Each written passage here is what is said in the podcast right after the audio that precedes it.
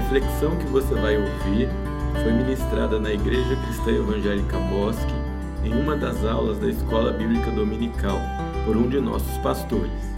Ouça, medite e deixe a palavra de Deus mudar sua mente e seu coração. Então vamos é, passar por esses textos. O objetivo hoje é que vocês vejam a, sobre liderança na igreja. Depois eu vou mostrar para vocês é, um compromisso que foi elaborado por nós, baseado em textos das Escrituras, e que em 2020 deve ser o compromisso de todo membro que quiser se envolver em alguma instância de liderança na igreja. Agora nós vamos tratar um bocado aqui sobre presbíteros e diáconos, você, professor de escola bíblica, ou você, líder de ministério, está arrolado nessa categoria de liderança. Ou seja, no ponto em que você vai ler aí dos compromissos que se espera de um líder, é os compromissos básicos que nós esperamos de um líder nessa igreja local. Ou seja, todos aqueles que desejam participar como líderes de ministério, professores de escola bíblica, é, ou presbíteros e diáconos devem concordar ou devem assentir com esses dez compromissos que vão ser colocados para vocês. Eles não foram uma lista aleatória, nem foram feitos, nem uma lista que foi feita em cinco minutos. Tá? Essa lista vem sendo trabalhada há quase um ano, é, em termos de leitura da Bíblia, oração, pesquisa, troca de ideias, sobre o que nós pensamos ser um padrão básico. Ela não cobre todas as coisas na vida, mas é um norte básico no que diz respeito à vida daquele que lidera e quem lidera ensina é, o povo de Deus. Nós vamos começar lendo os textos então. 1 Timóteo 3, de 1 a 13. Fiel é a palavra. Se alguém deseja o episcopado, o presbiterato, essas palavrinhas difíceis, né? É, as duas são papéis de liderança aqui. O bispo, tá? São todos uma, funções é, cognatas. Excelente obra almeja. Não é a melhor escolha que pode fazer. Tá? Mas Portanto, é necessário que o bispo seja irrepreensível, esposo de uma só mulher, moderado, sensato, modesto, hospitaleiro, apto para ensinar, não dado ao vinho, nem violento, porém cordial, inimigo de conflitos, não avarento, que governe bem a própria casa, criando os filhos sob disciplina com todo o respeito. Pois se alguém não sabe governar a própria casa, como cuidará da igreja de Deus? Que o bispo não seja recém-convertido, para não acontecer que fique cheio de orgulho e incorra na condenação do diabo. É necessário também que ele tenha bom testemunho dos de fora, a fim de não cair na desonra e no laço do diabo. Do mesmo modo quanto a diáconos, é necessário que sejam respeitáveis, de uma só palavra, não inclinados a muito vinho, não gananciosos, conservando o mistério da fé com consciência limpa. Também estes devem ser primeiramente experimentados e, caso se mostrem irrepreensíveis, que exerçam o diaconato. Do mesmo modo quanto a mulheres, é necessário que elas sejam respeitáveis, não maldizentes, moderadas e fiéis em tudo. O diácono seja marido de uma só mulher e governe bem os filhos e a própria casa. Pois os que desempenharem bem o diaconato alcançarão para si mesmos uma posição de honra e muita ousadia na fé em Jesus Cristo. Nós temos lá também Tito, capítulo 1, versículos de 5 a 9.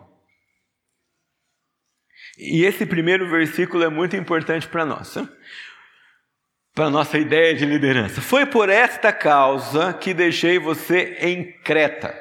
Qual causa? para que pusesse em ordem as coisas restantes, bem como em cada cidade constituísse presbíteros conforme prescrevia você. E aí vem parte dessa prescrição. Maria, alguém que seja irrepreensível, marido de uma só mulher, que tenha filhos crentes que não são acusados de devassidão, nem são insubordinados. Porque é indispensável que o bispo, por ser encarregado das coisas de Deus, seja irrepreensível, não arrogante, alguém que não se irrita facilmente, não apegado ao vinho, não violento, nem ganancioso. Pelo contrário, o bispo deve ser hospitaleiro, amigo do bem, sensato, justo, piedoso, deve ter domínio de si, ser apegado à palavra fiel que está de acordo com a doutrina, para que possa exortar pelo reto ensino e convencer os que contradizem este ensino. Esses dois textos dariam aqui para nós uma série de mais seis aulas. Não tem como não negar isso. Eles têm aqui material para muita conversa. Davi Merck escreveu um livro sobre 1 Timóteo 3 e se chama O Homem Nota 10. Ele começa dizendo assim: olha, você precisa admitir que o único homem realmente nota 10 é Jesus. Muito bem, se ele é o único, o único homem realmente nota 10, nós temos que mirar nele como padrão, como nós já temos repetido aqui. Ele é o nosso alto padrão e nós miramos nele porque nós queremos chegar perto daquilo que ele é. E essa e esse deve ser o almejar do líder cristão. Embora os textos vão tratar de presbíteros e diáconos, você que é professor de escola bíblica dominical, não interessa se do berçário ou da classe de adultos, e você que lidera um ministério, deve se encaixar nesse perfil que nós vamos descrever aqui como líderes da igreja. Você que lidera a igreja no momento de louvor com cânticos, que está à frente da igreja, é, liderando, cantando, ministrando, também deve atender qualidades como essa aqui porque você desempenha um papel de líder. O que é o presbítero? O que é o bispo? O que é o episcopos? A palavra episcopado aqui. É, o que é o, o ancião? São todos sinônimos da mesma palavra. E quem é o diácono? Vamos lá. Presbítero é literalmente o ancião, um homem velho. Você vai dizer assim, tá bom, então por que, que ordenam pastores e presbíteros novos? se ele deveria ser é, velho. E vem a ideia de que pelo menos ele deve ser experimentado. Então, um presbítero não deve ser alguém inexperiente. Pode ter, ser até cronologicamente novo. Pode ter aí os seus 30, 35 anos, 40, ser ainda bem novo.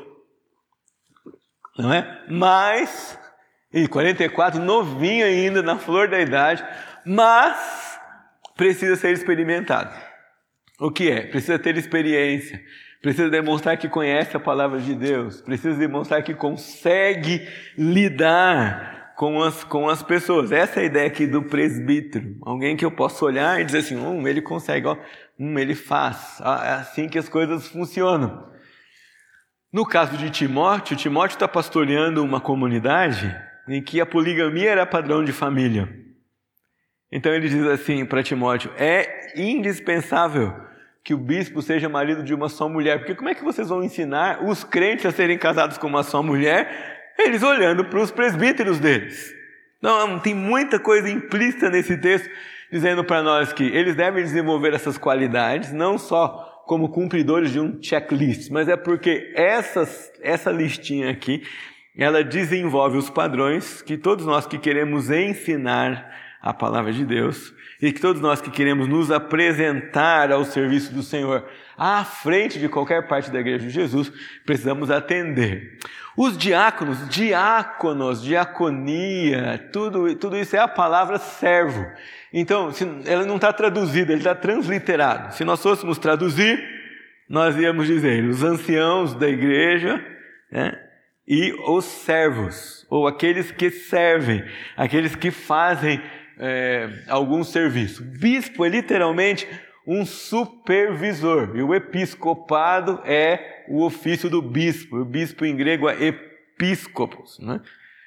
Só de curiosidade para você, o feminino de bispo em português não é bispa. O pessoal fala, né? Não é, não existe bispa. O feminino de bispo em português é episcopisa. Né? Vem dessa palavra é, lá grega que está aqui do episcopado em Timóteo. Tá? Não é nem o nosso caso, porque a gente não tem episcopisa em termos de ordenação na nossa igreja. Por causa dessa seriedade tão grande, é que Paulo fala para Timóteo: a ninguém empunhais precipitadamente as mãos.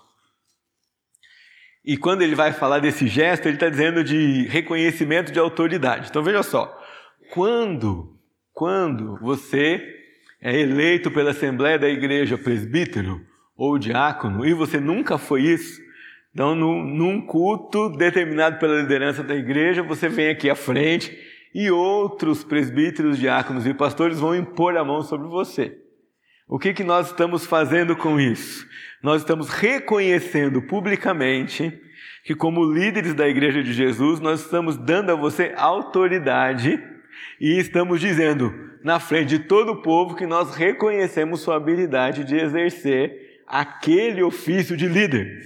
Então, não é um ato banal, mas também não é um ato místico, né? não tem nenhuma uma coisa é, mística, assim, né, especial em termos de sobrenatural acontecendo naquele momento. O que tem é, nós estamos cumprindo uma ordem de publicamente diante de Deus e da sua igreja reconhecer você como líder. Da mesma forma, quando o seu nome é indicado para alguma função na igreja e você é recebido pelo pastor ah, ou pelo conselho da igreja como líder em determinado ministério, você recebe um reconhecimento público de que ali você representa essa liderança e a igreja de Jesus. Dito isso, você vai começar a entender já por que o nosso cuidado com toda essa área da igreja. E porque cada vez mais nós queremos ter mais cuidado para que você chegue numa posição de liderança melhor preparado. Porque é uma questão de responsabilidade na vida daqueles que indicam e colocam líderes nesse lugar. E há uma questão muito séria de como isso reflete na igreja do Senhor Jesus, que aprende com a vida dos seus líderes. Tudo bem, você não pode usar o meu erro como desculpa para o seu. Isso não é um argumento legítimo, né? Ah, olha, eu não vou ler a Bíblia inteira porque o pastor André não fica aí falando, não leu a Bíblia inteira. Mas desculpa, certo? O texto que a gente pregou hoje no culto da manhã diz: Deus julga sem imparcialidade a cada um de nós. Eu, eu vou me acertar com ele, eu tenho que dar as contas para ele já. E o pastor Evaldo pode me cobrar? Pode, com certeza. Pode chegar para mim e falar assim: André, ó, você precisa corrigir isso aqui na sua vida, isso aqui tem que dar, tem que arrumar, não tá bom. Deus usa a vida dele, Deus usa a vida da liderança para nos corrigir. Mas o erro do outro não é desculpa para eu fazer a mesma coisa. No entanto, a influência que líderes têm, é, ela é real, ela é contundente e ela faz diferença na vida das pessoas. Por isso, o nosso cuidado em zelar por essa área da igreja quando nós olhamos para todo esse aspecto. E por isso a nossa insistência nesse projeto nosso para 2020 de convidar todos os que são líderes na igreja local, num primeiro momento, a uma reflexão pessoal nisso que nós vamos conversar e a dizer assim: estou disposto a seguir isso, ainda que eu não possa ticar todos os itens, estou disposto a ser modelado para chegar lá, eu estou disposto a receber ensino, discipulado, acompanhamento instrução para chegar nesse lugar se eu, tô, se eu estou, então posso dizer: opa, vamos chegar ali e vamos nos apresentar para servir ao Senhor na igreja local, nessa posição de liderança. Então a gente tem esse versículo que é essencial, ele mostra para nós porque a liderança existe. A liderança existe para colocar coisas em ordem. Colocar coisas em ordem significa tanto operacionalmente, administrativamente quanto doutrinariamente. Porque se uma coisa que um ensino errado faz, é bagunça. Certo? Se algo é ensinado de maneira errada na igreja, isso provoca desalinhamento, isso provoca discordância, isso provoca pecado. E a liderança está para corrigir essa rota, para colocar as coisas em ordem. Como é que Paulo recomendou que Tito fizesse isso? Constituindo presbítero. Atos, no final da primeira viagem missionária, Paulo e Barnabé voltam nas igrejas que tinham implantado e eles promovem uma coisa em todas as igrejas: era eleição de presbíteros. Vocês vão ver lá no final do estudo de hoje que uma das suas responsabilidades como membro da Igreja de Jesus é eleger presbíteros e diáconos de acordo com as prescrições da palavra de Deus e não de acordo com qualquer outra ideia. Quando a gente vem aqui, ano sim, ano não, e escolher homens para a liderança da igreja, deve ser um ato de culto, de adoração e de muita responsabilidade da nossa parte quando nós vamos fazer isso, que é uma prática recomendada pelas Escrituras, presente nas Escrituras, ah, mas que exige de nós estudo das Escrituras para fazer dela bem feito e para fazer direito como deve seguir. Pode passar, por favor. Baseado nessas, nesses textos bíblicos e em outros textos da Escritura, depois, se você quiser, você pode ter acesso a cada texto bíblico que vai fundamentar cada um desses compromissos, você pode ler. Nós temos dez compromissos que nós esperamos daqueles homens e mulheres que querem se envolver em qualquer medida com liderança da igreja local. Não é só dez compromissos para presbíteros e diáconos e pastores. Eles começam com presbíteros e diáconos e pastores, mas eles se estendem aos outros. Ah, pastor, mas ó, eu quero ser só um auxiliar no berçário. Esse compromisso é para você também. Ah, não, pastor, mas eu vou só cantar ali uma vez por mês no louvor. Esse compromisso é para você também. Não, eu vou liderar é, o Ministério da Infância. Esse compromisso para você também. Eu vou dar aula na sala dos adolescentes. Esse compromisso para você também. Qual é o primeiro compromisso? Comprometo-me a orar pela ICBOSC, liderança e pastores diariamente. Paulo, quando escreve aos Tessalonicenses, entre muitas coisas, ele diz para eles: Irmãos, orai por nós. Quando você ora, o que você faz? Você se compromete. Quando você ora, você toma uma atitude é, positiva e uma atitude de proatividade a respeito das coisas da sua igreja. Quando você ora, você vai se esforçar para que as coisas deem certo. Então você ora pela igreja, ora pelos membros, ora pela liderança dos ministérios, ora pelos pastores. Cada um tem os seus motivos. Que os pastores fiquem fiéis na pregação do Evangelho, que o pastor da igreja, que preside a igreja, tenha sabedoria para liderar todas as ações da igreja, que os presbíteros cumpram a sua função, que os diáconos sirvam com fidelidade, que os líderes de ministério tenham de Deus tudo o que precisam para liderar cada um o seu ministério. E vamos orando e orando diariamente pela igreja de Jesus. Esse é o primeiro compromisso. Daqui uns domingos nós temos aí o compromisso dos membros e vai incluir oração também. Mas esse é um compromisso primordial daquele que quer ser líder em qualquer instância na igreja local. Precisa ter compromisso de orar. Quando nós oramos, sabe o que nós vencemos? A nossa língua cumprida. É? Porque quando a gente ora, a gente se foca na solução e não no erro. A gente não fica olhando para as coisas que não dão certo. A gente ora para que essas coisas que não dão certo deem certo.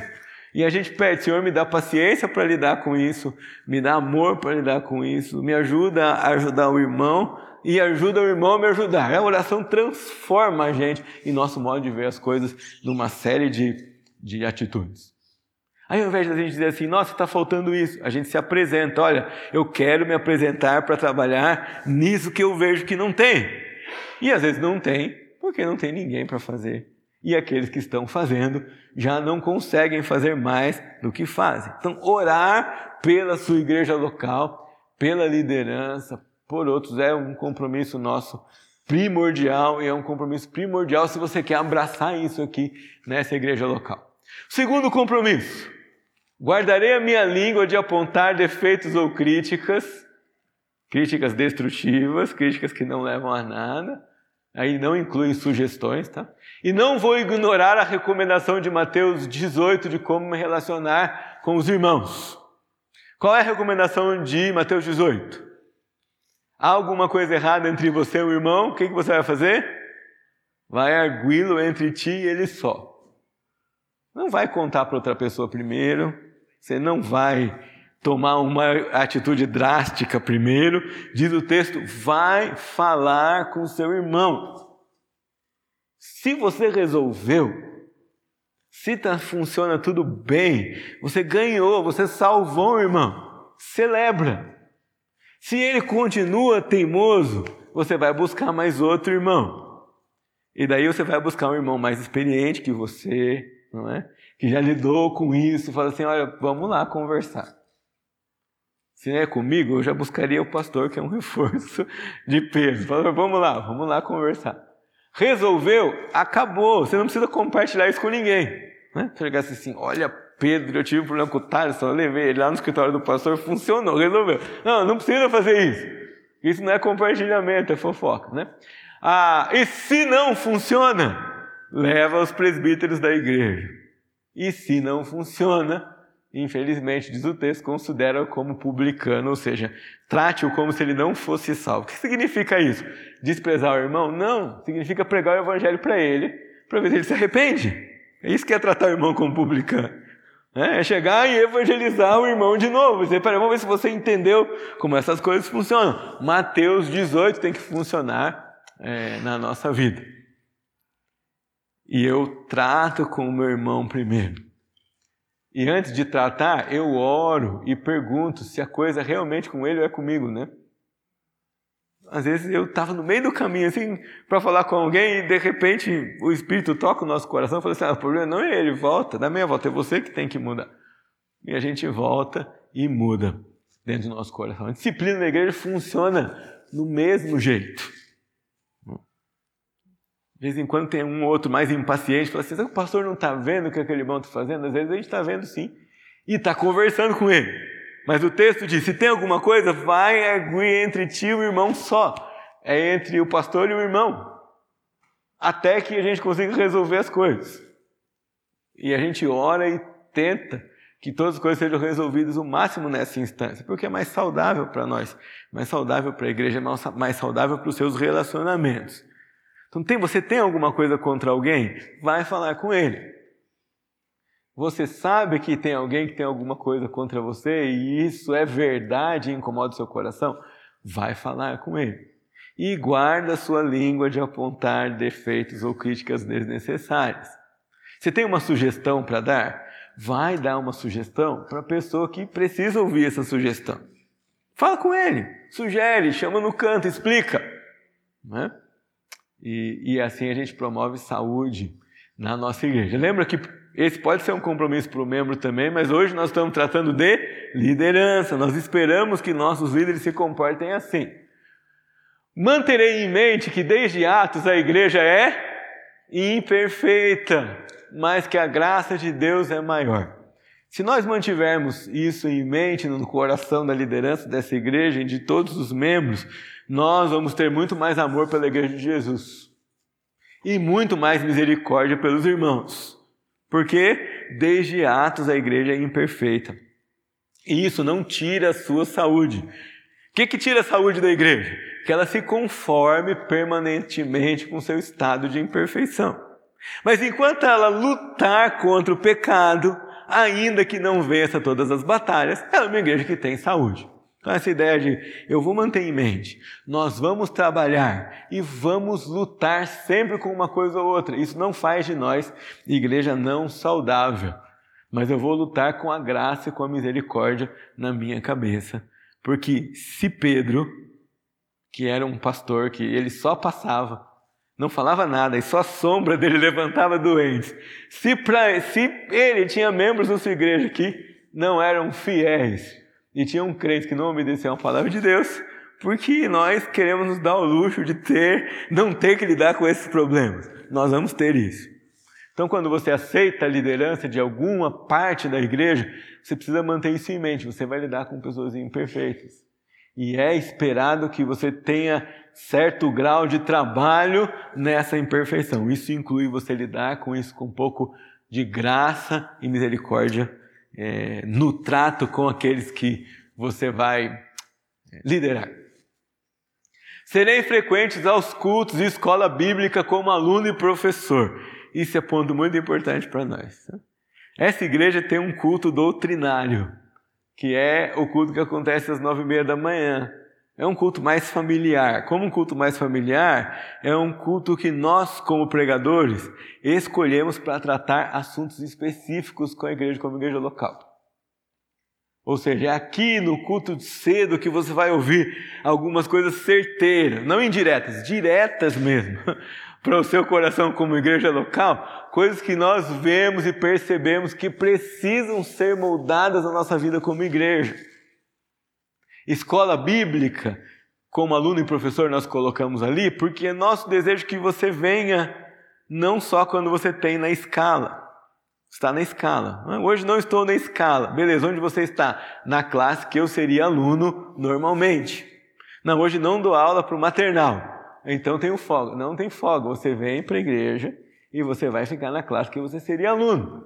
Ah, hoje eu não dou aula para adolescente, estou de folga. Não, não está de folga. Você vem para a igreja e vai assistir aula na classe que você deveria ser aluno se não fosse professor. E o raciocínio é muito simples. É, quem não se alimenta não tem comida para repartir com outras pessoas. E acho que ficou claro para nós aqui a diferença entre o alimento pessoal, diário que nós temos, mas o alimento que nós recebemos aqui do Senhor como corpo de Cristo, como igreja local. Como nós precisamos dos dois tipos de alimento.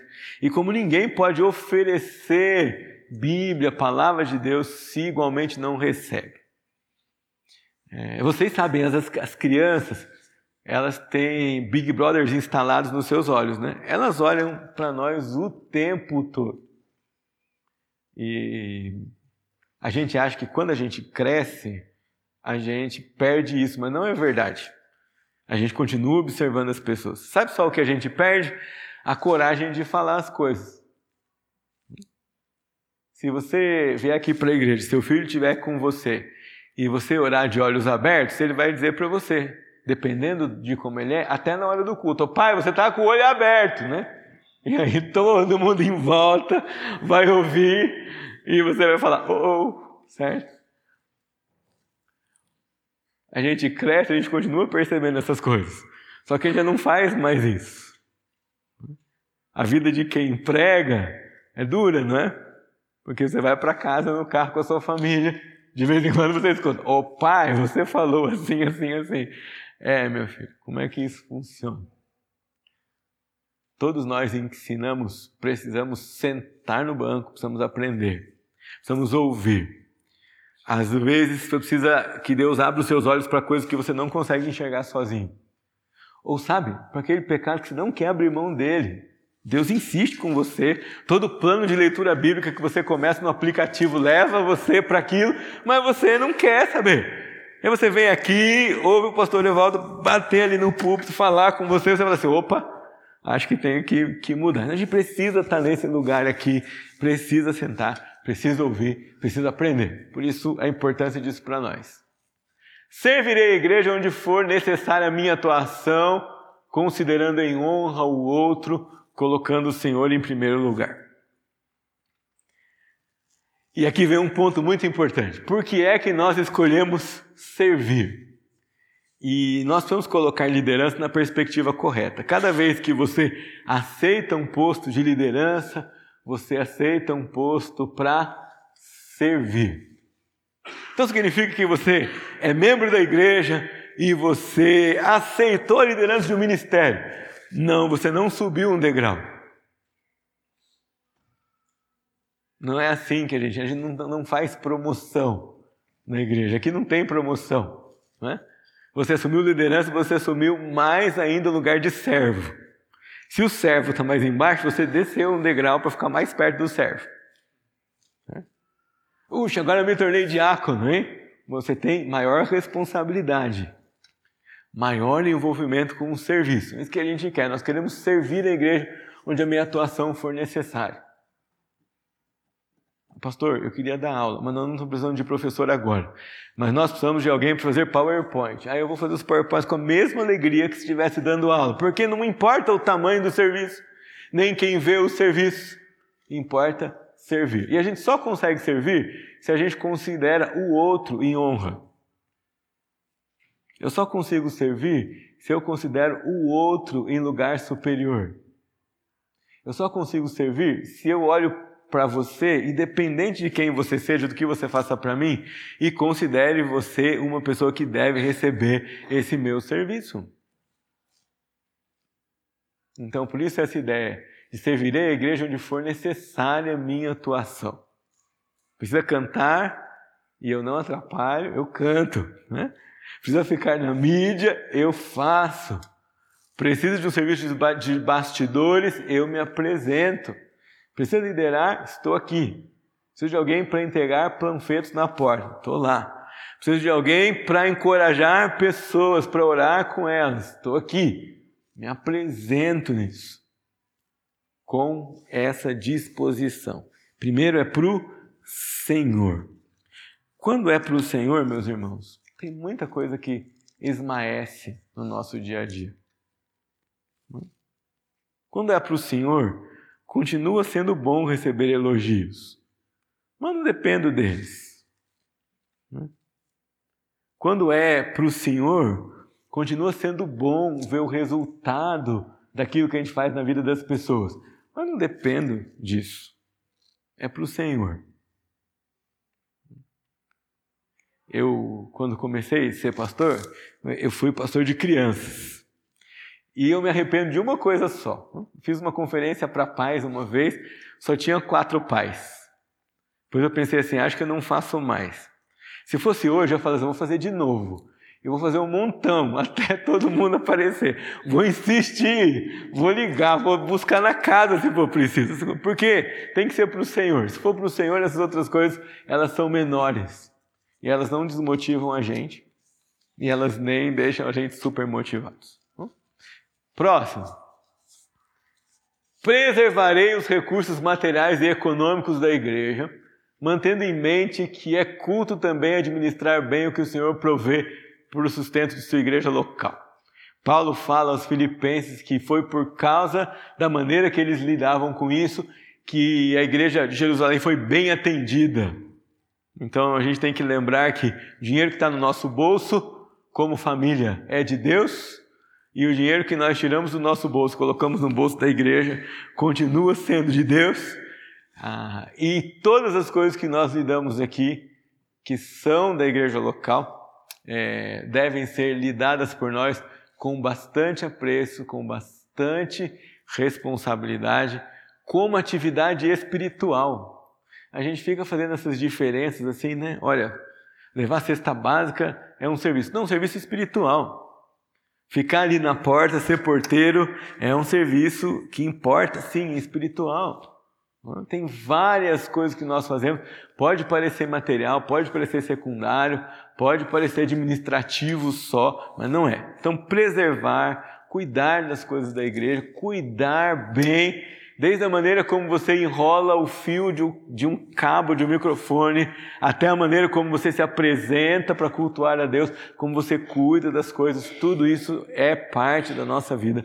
Como o culto na vida do líder deve ser colocada dessa maneira.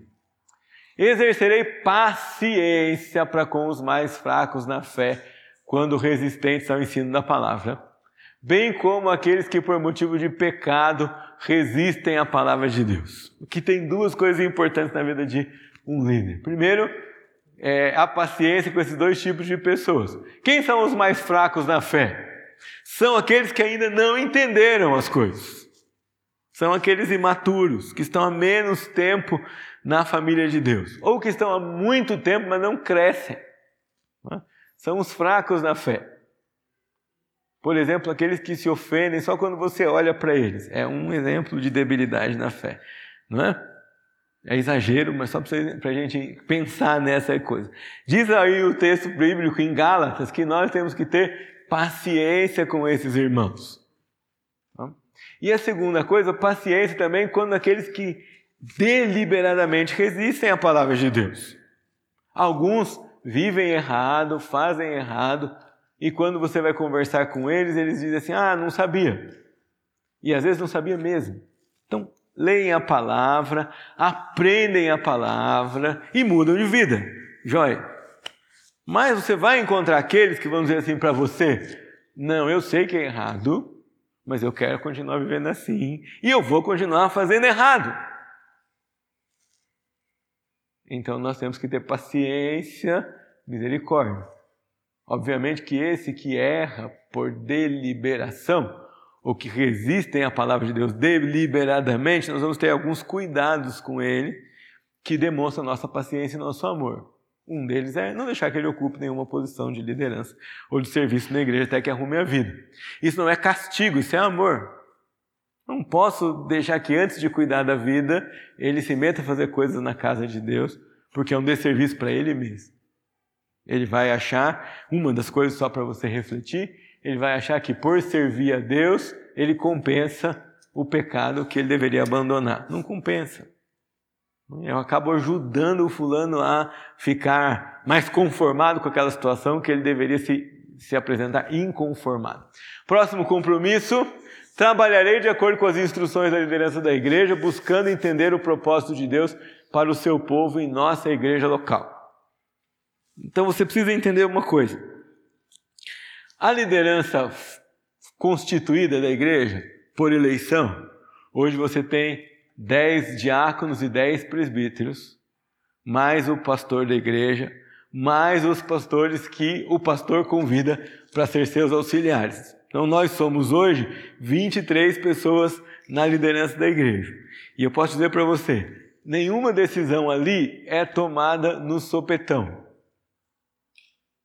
As decisões ali são tomadas depois de conversa, depois de oração, depois de ponderação. 23 pessoas representam bem um grupo de aproximadamente 400 que é o nosso o nosso hall de membros, né? O nosso conjunto aqui hoje. Algumas dessas decisões antes de chegarem lá são trabalhadas, conversadas, pesquisadas, olhadas no seio da igreja local. Então, quando vocês recebem alguma iniciativa, alguma decisão, algum comunicado dessa liderança, ele é fruto disso. Acompanhando o pastor de perto, antes dele levar algum assunto para a mesa, para a igreja local, é, ele ora e trabalha e conversa e pondera e vê e pensa nisso um, um bom tempo. Vocês ouviram aqui da boca dele, num tempo desses, que antes de nós estabelecermos essas aulas para liderança, essas mesmas que vocês estão tendo, só para presbíteros e diáconos, nós conversamos e oramos por aproximadamente quatro meses.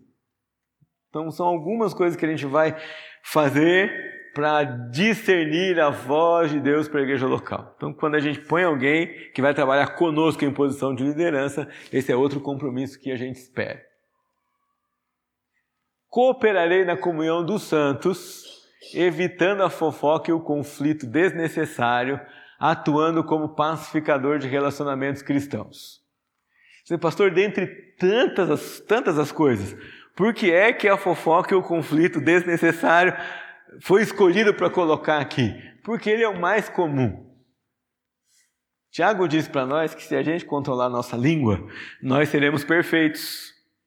Então significa que controlar a língua é o nível mais avançado de controle pessoal. Não é? Se você conseguir, significa que as outras áreas, ó, fichinha, fácil. E nós vamos vigiar bastante, porque no gene da fofoca tem muitos outros pecados. De vez em quando a gente fofoca por orgulho, para querer ser melhor do que o outro. A gente fofoca por, por raiva, a gente fofoca por desprezo do outro. Essas coisas elas, são, elas tendem a ser comuns na nossa vida, por isso nós precisamos prestar atenção. Especialmente se você é líder de um grupo na igreja. E agora eu vou dar alguns exemplos e não tem nada a ver com a vida real, né? igual aqueles filmes, né? Qualquer coisa é mera coincidência. Só para vocês não ficarem pensando assim, ah, no que, que ele está pensando? Não, não estou pensando em nada, é que eu tenho que dar um exemplo mesmo agora. E eu tenho que escolher alguma coisa. Você imagina se é, algum jovem chega para o líder de jovens e fala alguma coisa de alguém, e o líder de jovens fala assim: Ah, é isso mesmo, eu concordo. Está feita uma confusão enorme. Porque provavelmente esse que falou vai chegar na pessoa e falar assim: Olha, eu conversei né, com o Hélio, não é, que é lá o presidente dos jovens, falei isso de você, ele disse que concorda. Né? Aí a pessoa vai vir brigar com o Hélio, o Hélio assim, mas eu falei com o Edgar, o Edgar também concorda. Pronto, está feita uma confusão. Certo? Aconteceu. Para desfazer essa confusão, dá um trabalho quilométrico, né? homérico, assim, gigantesco. Porque daí quem disse que esse que falou isso já não pegou. E agora, gente, na era da internet isso é pior. Porque antes eu tinha que ir na sua casa para te contar uma coisa, né? Ou tinha que ligar, até telefonar era mais demorado com aquele disquinho assim, né? Até vir, até ligar para alguém era mais demorado. Mas agora tudo que eu preciso fazer é digitar uma mensagem no WhatsApp. Pior ainda é mandar uma mensagem de voz. Por que, que a mensagem de voz é pior? Porque ela leva a minha emoção junto. Hã? Uma coisa é eu mandar uma mensagem para alguém, você mandar uma mensagem de alguém dizendo assim, ó, o pastor André falou que você é negligente. Outra coisa é você mandar uma mensagem você, gente, ó, pastor André, ele falou, cara, que você é negligente, não acredito que ele falou. Já foi uma outra informação junto no seu tom de voz. Né? Recobrar tudo isso, minha gente, é um trabalhão quase que imensurável. Então, por isso, a gente tem que cooperar na comunhão dos santos, promovendo paz. E quando você recebe uma palavra negativa sobre alguém, você deve promover paz. Suas respostas devem ser: já falou com ele? Não, então por que você está falando comigo? Gentilmente, assim, não é? certo? Você já orou por ele, não por que você está falando comigo? Você já tentou ajudar essa pessoa? Não, então por que você está falando comigo? Promoção de paz, promoção de relacionamento, promoção de tranquilidade. Nós devemos ser pacificadores. Ah, pastor, mas aquilo que ele me contou irrita tanto. Então vai pacificar o seu coração também. Não é? Entra no teu quarto, fecha a sua porta, acalma o seu coração, acalma o seu eu, pois você volta e vai lidar com isso no seio e na igreja do Senhor Jesus. Nós devemos ser bem demorados, diz, diz Tiago, né? Tardio para falar, mas prontos para ouvir. Né? Devemos esperar para emitir é, um julgamento ou fazer uma atitude, ou tomar uma atitude que vai trazer consequências ruins para nós. Ah, pastor, como é que você consegue falar com aquele fulano? Ele é chato. E eu falo assim, é mesmo, mas eu consigo. Pronto, já arruinei mais um irmão que vai falar assim, ah, se aquela pessoa é chata, então não vou trabalhar naquele lugar não. O pastor falou, né? o presbítero falou, o meu conselheiro falou. É, por mais que você queira ser consciente e diga assim: ah, eu não faço diferença entre quem fala ou não. Você faz. Eu faço. Você faz sim. Nós fazemos. Próximo compromisso: conhecerei a confissão de fé da minha igreja. Está no site, tem dois duas páginas só, você lê em 10 minutos, tá? Seus estatutos e funcionamento, comprometendo-me com a unidade da igreja, nunca considerando divisão quando aparentemente não concordar com algo. Tá Nossa, de novo essa história de comunhão? Sim. Lembra que Jesus orou que se nós formos um, o mundo entende como ele é um com o Pai. Então, se houver unidade da igreja, há pregação do Evangelho, há ensino da palavra, há obediência a Jesus, mas se não houver, é como se nós pregássemos com a boca e despregássemos com a vida. Por isso é tão importante. Então, vou conhecer quem é a minha igreja. E aí, eu preciso dizer para você: essa igreja tem uma identidade, não é? A gente é de um jeito, conforme a nossa confissão de fé. E não há planos de mudar isso. Vamos mudar quem nós somos. Então, se quem nós somos, em termos de doutrina, não bate com o que você pensa, você precisa pensar duas coisas. Ou tirar um tempo para estudar e perceber, hum, acho que eu entendi, acho que eu concordo. Porque não dá para você congregar na igreja ou ser membro daqui e ficar todo o tempo falando contra a confissão de fé da igreja. Não tem como funcionar isso. Ah, pastor, quer dizer que eu não posso ter dúvidas, não posso perguntar? Não, você deve perguntar. Né? Quer dizer que se eu não entendi uma coisa, eu não posso. Não, você deve falar com aqueles que ensinam. Mas você precisa compreender, comprometendo-se com a unidade. Qualquer coisa que a gente for tomar, né? qualquer atitude que a gente vai tomar, que compromete a unidade da igreja, a não ser que seja combater pecado, sob orientação pastoral, nós devemos recuar. Sempre. Sempre. Pastor, mas tem um pecado que a gente precisa combater. Faça isso ao lado do seu pastor, sob orientação dele, com oração e direção dele. Mark Dever, quando escreve o livro sobre igrejas saudáveis, ele diz que quando é procurado por alguma pessoa, diz assim: Acha que eu devo deixar a minha igreja? Ele pergunta, faz algumas perguntas. E há bem poucos critérios pelos quais ele responde sim. Quase que o único critério é: ela abandonou a pregação do evangelho? E se a resposta for sim, ele diz: então procura outra igreja. Mas se ela não abandonou a pregação do evangelho, aguenta o que você puder aguentar e sirva a Deus na igreja local. Essa é a palavra dele. Não, não troque por qualquer coisa. Se você tomar o hábito de, ah, eu não gostei disso, vou para ali, ah, não gostei disso, vou para ali, você vai sempre achar um motivo para ir para outro lugar. Se no seu catálogo de como deveria ser uma igreja as coisas não funcionam como você gostaria. Então, essa ideia de tem o estatuto, tem o funcionamento, tem o corpo doutrinário, se eu conheço isso, eu economizo o tempo não falando contra coisas, não precisa falar porque é assim a igreja é, e eu vou conhecer e vou servir a minha igreja a partir dessa perspectiva. Muito bem, esses são os dez compromissos. Eles estão aí no seu esboço. Você pode ler e reler. Você que já é líder ou professor, em algum momento vai receber isso maior, mais expandido, com os versículos bíblicos que fundamentam cada uma dessas informações ou desses, desses compromissos. E desde já quero desafiar a você que já desempenha serviço na casa de Deus em alguma dessas instâncias, a que leia, ore e medite nesses pontos, porque eles são de fundamental importância para nós, como pastores e líderes aqui da igreja no ano de 2020. Agora, eu preciso, no tempinho que eu tenho, nos 15 minutos que eu ainda tenho, trabalhar com vocês quais são as responsabilidades. Bom, se é, esses são os compromissos, o que é que essas pessoas são chamadas para fazer? E quando eu ler com vocês as responsabilidades, não quer dizer que eles tenham que fazer apenas isso, ok? Quer dizer que desses cargos que nós vamos citar, essas coisas que são colocadas aqui são as tarefas que, pelas quais eles serão cobrados, ou as tarefas que nós esperemos que eles desempenham. Se eles querem desempenhar mais ou outras tarefas, são muito bem-vindos. Então você não vai ver ali nas responsabilidades do presbítero tocar um instrumento ou cantar no louvor. Mas não quer dizer que ele não possa fazer. Se ele quiser fazer, nós vamos achar bom, né, Guilherme? Vai ser ótimo ter ali ah, tocando e cantando. Mas não é a tarefa pela qual o pastor vai olhar e dizer assim: hum, o presbítero está tocando. Não, não é isso que a gente vai fazer. Tá?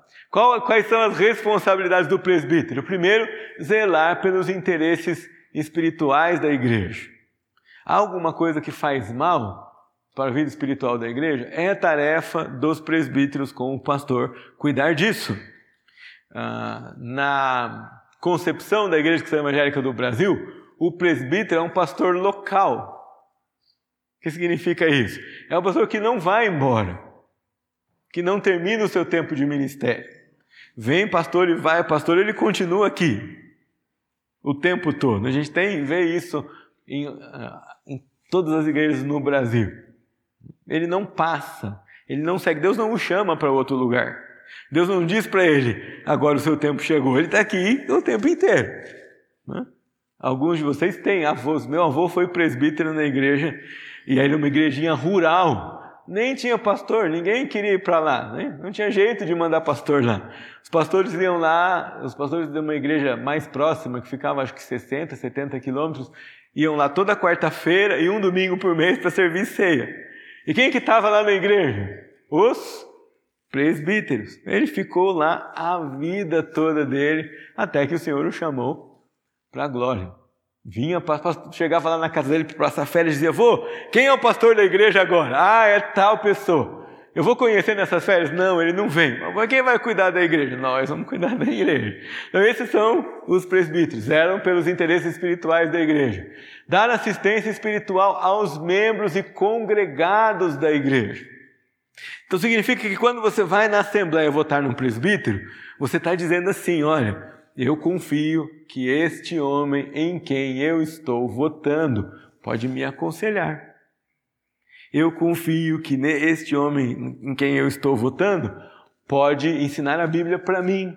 Eu confio que este homem a quem eu estou dando o meu voto pode me repreender espiritualmente, pode me ensinar, pode falar comigo. Esse é o presbítero, ele dá assistência espiritual aos membros e congregados da igreja.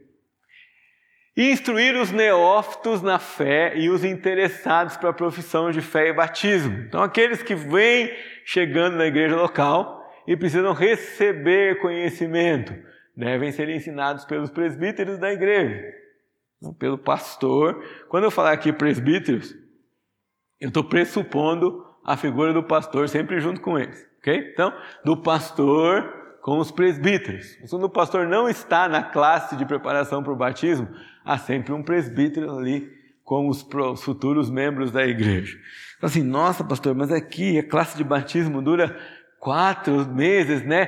Que demora. Vou dizer para vocês que na igreja primitiva durava dois anos.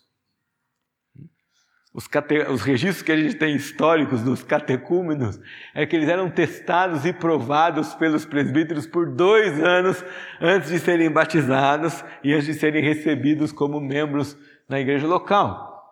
E o catecumenato envolvia não só aprender as doutrinas bíblicas, mas memorizar boas porções das escrituras da palavra de Deus. Então era um discipulado constante. Cuidar da manutenção da ordem no templo e suas dependências. Então é normal você perceber os presbíteros aflitos em ajudar que a coisa se transcorra em paz. Ah, aflitos no bom sentido, tá? Eles é, é, porque eles mesmos que têm que estar por aí cuidando que está tudo certo, né? Que os carros estejam, as pessoas estejam cumprindo suas funções ali, que não tem nada, né, bagunçado por ali, que as crianças estão se mantendo vivas aqui na mesa de ping-pong, todas essas coisas. É, papel nosso, porque passa pelo zelo, papel dos pais também, claro, mas passa pelo zelo nosso em ver se como as coisas estão acontecendo. Esse é o papel dos presbíteros. Participar da administração da ceia do Senhor aos fiéis. Prioritariamente, é papel dos presbíteros distribuir os elementos da ceia, podendo também ser o diácono convocado para isso, quando há necessidade. Então, essas são funções básicas. São as únicas coisas que os presbíteros têm que fazer na igreja? Não. Mas são as principais funções pelas quais eles são colocados no povo de Deus. Não está aqui, mas também acompanhar os ministérios. Né? papel dos presbíteros acompanhar os ministérios. Nós estamos orando, tentando e trabalhando para que cada ministério da igreja tenha um presbítero que ande junto com esse ministério, que vá às reuniões, que acompanhe, que pastoreie os líderes, que telefone, que converse, que acuda, que console e que junto desse ministério faça esse papel pastoral, delegado então pelo pastor da igreja. E os diáconos? Primeiro, cuidar dos necessitados. Então, se você quer saber para onde vão os alimentos que são ofertados aqui todo segundo domingo, você precisa conversar com os diáconos, porque a responsabilidade é deles. Eles devem saber: está tudo bem, tudo bem com todas as famílias da igreja, nós fazemos bem a todos, mas diz a Bíblia especialmente aos da família da fé, então vão acudir aqui primeiro Todos têm o que é necessário para a sua manutenção em casa, estão todos bem é, supridos, se não estão, é papel deles visitar esses irmãos e levar o suprimento necessário para acudir essa família. Bom, tem o primo do primo do meu primo, é papel deles também ir lá visitar o primo do primo do seu primo e acudir essa família com tanto que o Senhor tem nos dado aqui de suprimento para a igreja local. Cuidar da manutenção da ordem no templo e suas dependências. Os caiu uma plaquinha ali no banheiro feminino, eles têm aí acionando a turma para cuidar disso. quebrou um negócio ali na igreja, eles vão acionar aí o patrimônio para fazer isso. Ah, não tá do jeito que né, o zelador deixou arrumado, no domingo está tudo desarrumado. Eles vão descobrir quem é que está desarrumando e vão ajudar que isso apareça da maneira que tem que aparecer. Junto dos diáconos está o diretor de patrimônio, que é no fim quem executa todas essas coisas, né? Quem pega no pesado e vai fazer os concertos. Mas os diáconos estão junto com ele nessa manutenção da ordem do templo de suas dependências. Quando solicitados, então, quando necessário, participar da administração é, da ceia do Senhor aos fiéis, servindo aqui junto com o pastor os elementos. Nós separamos também algumas coisas que nós esperamos dos líderes. Então, líder de ministério, os, os irmãos que são colocados como conselheiros, líderes de ministério constituídos por esses irmãos como líderes e também professores e auxiliares de escola bíblica. Primeira coisa, ser exemplo de maturidade espiritual para os seus alunos e liderados. Note, não é ser exemplo de perfeição, mas é ser exemplo de maturidade. Uma pessoa madura consegue reconhecer os seus erros e abandoná-los. É isso que nós queremos dizer com esse quesito. Ser ensinável, ou alguém que consegue aprender, que primeiro, antes de apresentar uma desculpa, ouve. Né? Como, como que a gente reconhece alguém que não é ensinável? É, você chega assim, desculpa Andres, mas vou usar você como exemplo. Andres, eu queria falar com você. Você sabe o que é, pastor? É aqui, é aqui, é aqui, é aqui, mas ele nem ouviu ainda. Né? Então, alguém que não está cheio de preocupação apresentar uma lista de desculpas. O antes não é assim, não, gente, mas é só para dar um exemplo. Ah. Alguém que é ensinável, você, olha, eu queria falar com você. Tá bom, ouve primeiro. E se você não concorda por 100%, a gente sempre pode aprender com alguma coisa que alguém conversa com a gente. Sempre a gente pode aprender.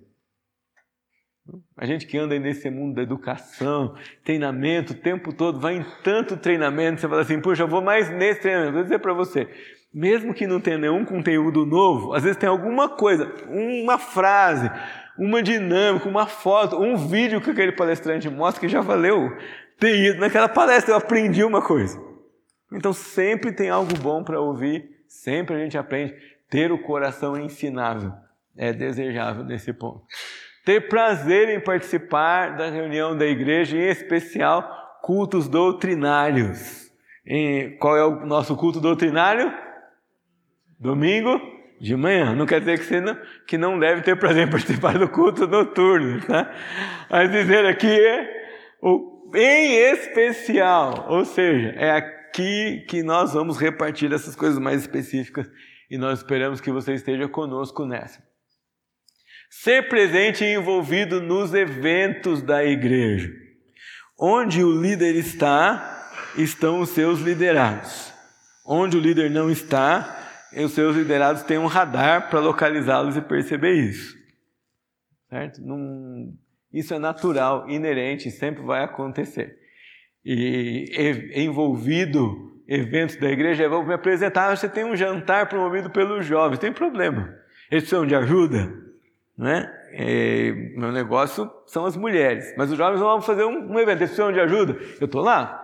Ah, o Ministério das Crianças, o pastor Nino vai promover um evento. Ah, não, é o Ministério da Infância, eu sou só, né, líder do coralzinho das crianças. Se apresenta lá e fala, eu quero ajudar. Então, essa coisa de ser envolvido, ser presente envolvido, passa por isso, né? Eu estou vendo os adolescentes vão ter um encontro, um super intercâmbio. Vão ter 100 adolescentes aqui na igreja. Eu chego para o Cirilo, para a Cibele, para o Sam, para a Milena, vocês precisam de ajuda? Né? Afinal de contas, vocês vão ter 100 adolescentes aqui, né? precisa de bastante gente, precisa de uns 50 auxiliares para ajudar com tudo que vai acontecer, né? Na cozinha, na comida. Né? Esse povo devora um lanchinho é, considerável. Então, a gente vai e a gente se apresenta aqui na hora da, do trabalho, certo? Nós temos uma EBF que também precisa de ajuda em todo o tempo, né? Vamos ter um evento de treinamento para é, pessoas do Ministério de Música, a gente precisa de, de, gente. Então, esse líder, independente do ministério que ele tiver, ele é envolvido e se apresenta para auxiliar e para ajudar ah, nas coisas da igreja ser acolhedor, receptivo, interessado em pessoas. E aqui tem uma coisa que é muito e vai ser muito querida para nós no ano de 2020. Os presbíteros e diáconos já são testemunha, testemunhas nossas, como com eles isso já funciona. Não pode, irmãos, nós receb... Não pode acontecer que nós recebamos pessoas aqui na igreja e antes dela ir embora para sua casa, ela não receba uns quatro ou cinco apertos de mão, uns quatro ou cinco abraços, uns quatro ou cinco cumprimentos, cumprimentos calorosos de pessoas desta igreja, de líderes desta igreja, de irmãos desta igreja. Não é possível, não é admissível que ela entre aqui e vá embora sem ter sido notada por nós. Então, uma das coisas que nós apelamos, queremos, fazemos, já estamos fazendo insistentemente com presbíteros e diáconos, mas vamos ampliar isso com liderança total, é sermos acolhedores com pessoas.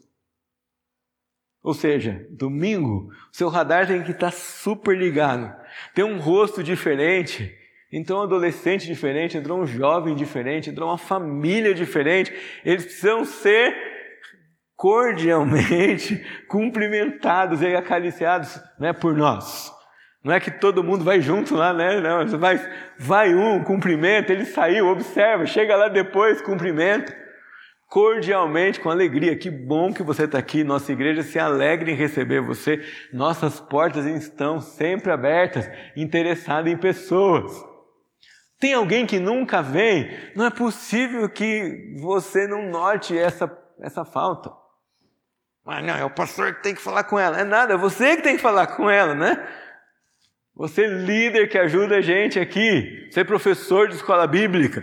Você tem um aluno que não vem há três domingos. Não pode passar dois domingos sem falar com ele. E ligar para ele e dizer: Olha, o que está acontecendo aí? Por que, que você não está vindo?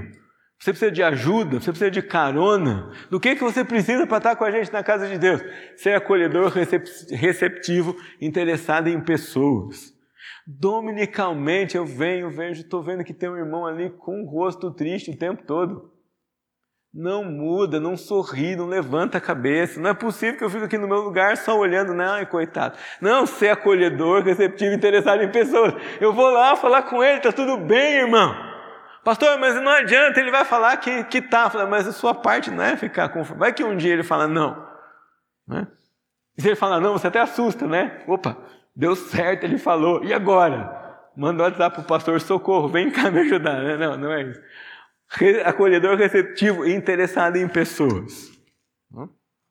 Tudo bem, todo membro da igreja pode ser assim, mas nós esperamos que aqueles que são líderes de ministério tomem a dianteira nisso, que os professores de escola bíblica tomem a dianteira nisso.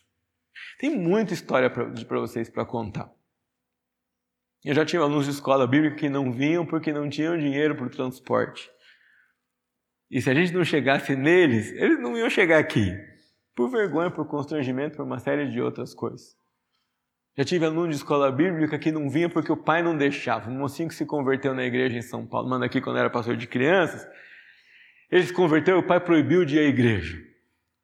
Ele saía para o supermercado com a mãe, de repente a campanha da igreja tocava, disse, pastor, vim estudar a Bíblia. Nós temos 15 minutos porque minha mãe está fazendo feira. Né? Sentávamos ali, estudávamos a Bíblia, o pastor está dando tempo. É, eu tenho que ir embora, ir embora. Né? E aí depois ele telefonava, meu pai não me deixou ir no culto que, que eu faço, pastor? Eu heroicamente desobedeço meu pai?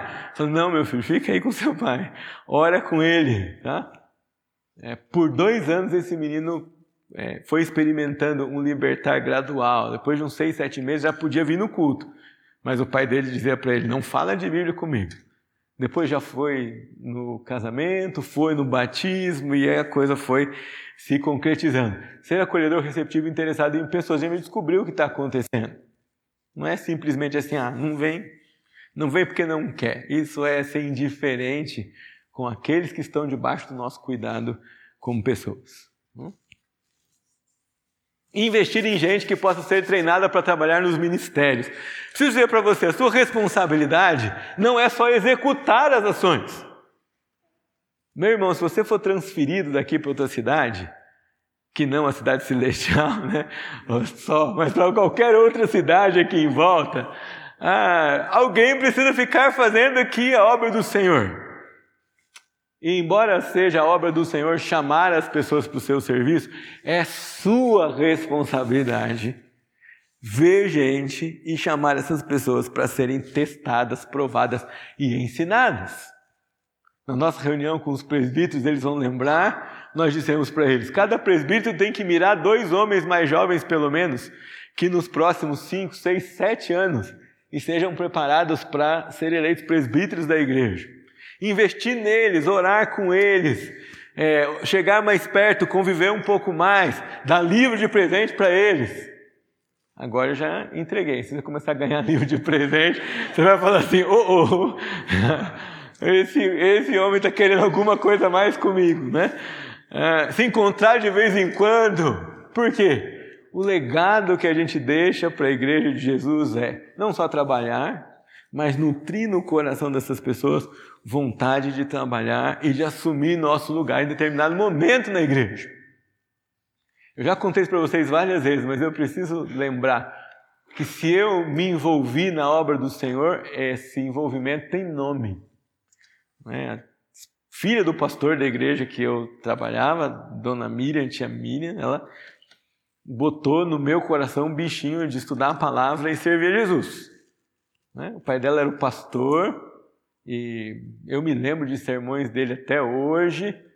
É, e ela tinha liga juvenil. Naquele tempo que a gente ia para a igreja às cinco e meia da tarde, só saía depois que o culto acabava. Ia de manhã, escola dominical, e à tarde tinha liga juvenil. Tinha uma hora e meia de reunião antes do culto. E ali a gente tinha estudo bíblico. Às vezes uma brincadeirinha ou outra, mas era muito estudo da Bíblia. Ela dava caderno, dava Bíblia de estudo e dizia: nós temos que trabalhar. Eu lembro uma música que a gente cantava quase todo domingo, é Eu quero trabalhar para o meu Senhor, levando a mensagem de amor, quero eu cantar e orar e ocupado sempre estar na seara do Senhor, trabalhar e orar fielmente na seara do Senhor, quero eu cantar e orar e ocupado sempre estar na seara do Senhor. Isso era um moto quase é, para gente, dominical, que a gente cantava. E que alegria quando ele podia fazer alguma coisa, né? Poxa, olha, nós vamos ter um negócio, as crianças vão ajudar. Uh, a gente fazia festa, porque a gente queria ficar ocupado na seara do Senhor. Orar, é, perdão, para terminar a aula, eu fiquei empolgado. Para terminar a aula, a gente tem alguns compromissos dos membros, agora, de qualquer membro da igreja em relação à sua liderança. O primeiro é orar pela liderança da igreja. Você ora por pastores, presbíteros e diáconos todos os dias. Ora, você precisa orar. Esse é compromisso seu. Anote o nome. Né? Na primeira vez que eu falei isso daqui, eu recebi uma mensagem da Beth. Ela queria uma lista de todos os presbíteros, diáconos e as esposas, para orar pela família toda. Né?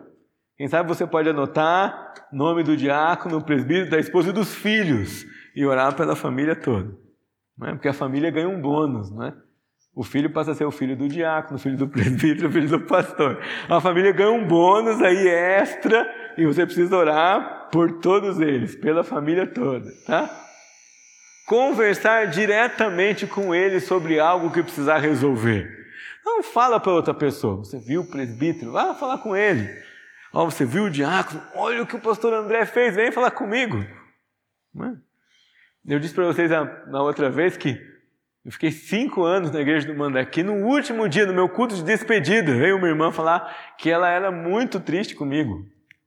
É? Já tinha três anos que ela é, olhava para mim e sentia muita tristeza. Eu falei, irmão, que você não veio falar antes?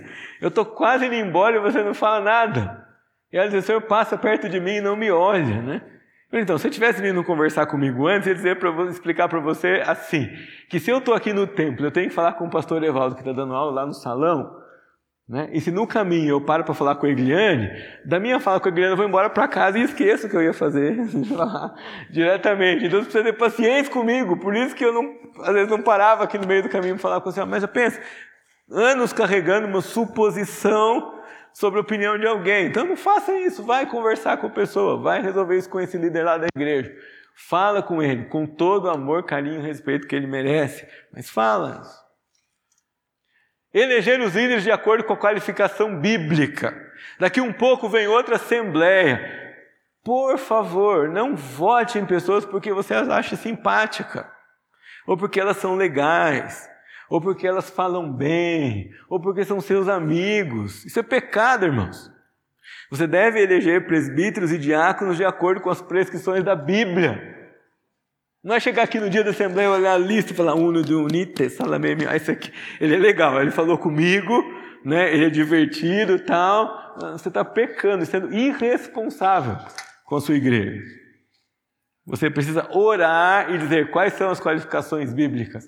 Esse que está aqui, ele tem essa qualificação? Pastor, mas e se a gente não acha? Não, você acha, acha assim. Se porventura, se porventura, supostamente chegar numa época que não achar, eu tenho certeza que o pastor Evaldo prefere ter menos é, oficiais do que ter um montão que foram eleitos por vocês e não foram eleitos de acordo com as qualificações bíblicas. Então, precisamos ser responsáveis na hora de votar e de escolher os nossos líderes. E apoiá-los no exercício do seu ministério de liderança.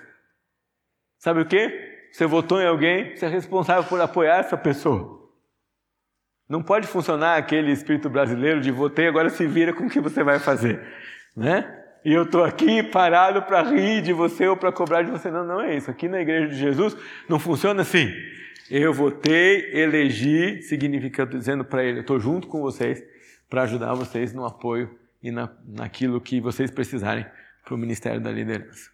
Meu apelo nessa semana é que vocês conosco, como igreja local e conosco como liderança, orem por isso. É essa liderança que nós queremos desenvolver na igreja local. É essa liderança que nós queremos que estejam nos ministérios. É essa liderança que nós queremos que esteja ensinando a Bíblia. Com isso que nós estamos colocando aqui, nós não estamos avaliando ninguém, nós estamos dizendo para vocês que é assim que nós queremos que os próprios irmãos se avaliem e digam sim ou não para se envolver em determinado ministério. E esses que disserem sim ou não para se envolver em determinado ministério, saibam que é por esses critérios e por esse caminho que nós vamos andar com eles. É essa a proposta. Então, a primeira proposta é você orar bastante por todos nós incluindo você, para que você se submeta ao Senhor, se Ele chama você para algo na igreja, e se submeta não só a fazer isso que Ele chama você para fazer, mas se submeta a ser isso que Ele chama você para ser. E o meu pedido principal e especial, nosso pedido, é que você ore por isso durante essa semana. Ore sobre sua vida Ore sobre a vida daqueles que lideram a igreja em qualquer instância. Ore por a vida daqueles que vão aceitar o desafio de fazer isso aqui e no próximo ano. Assuma esse compromisso conosco e faça isso durante essa semana. Amém?